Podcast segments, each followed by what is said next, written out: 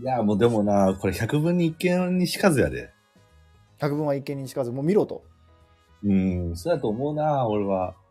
やっぱ映画は、まあ、み見てから語るのが一番だと思うんだよ。おお、つ、おつだね。うーん。オズであり、オズであり、おず、魔法使い。オズ安次郎であり。おずやすじろう、ちょっと存じ上げないな、申し訳ない。拾えなあ、いそうか。ポテンヒット。いや、ヒント売ってるんかい。そうポテンヒットって別にポジティブな意味であんま使わへんねんな、あれ。あ、そうだね。いや、黒沢明と小津安二郎あたりは。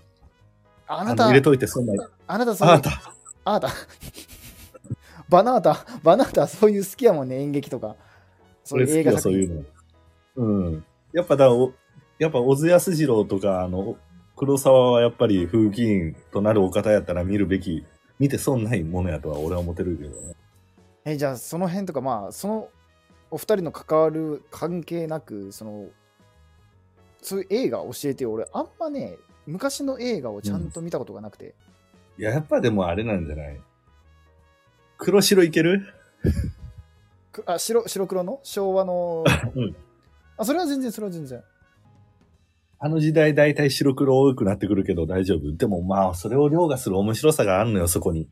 あー、まあ、でも最近ちょっとカラーなり 3D なりに俺なりすぎとるから。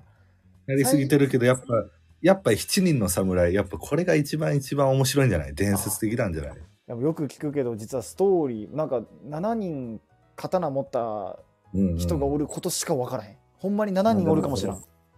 でもこれも百分は一見にしかずやから僕ちょっと皆までは言わん、言えんのがちょっと悔しいけど、うんでもそれだけやとちょっと見ようって気にならへんのよ。いやだって今のえと登場人物の人数と服装しか分からへんもん。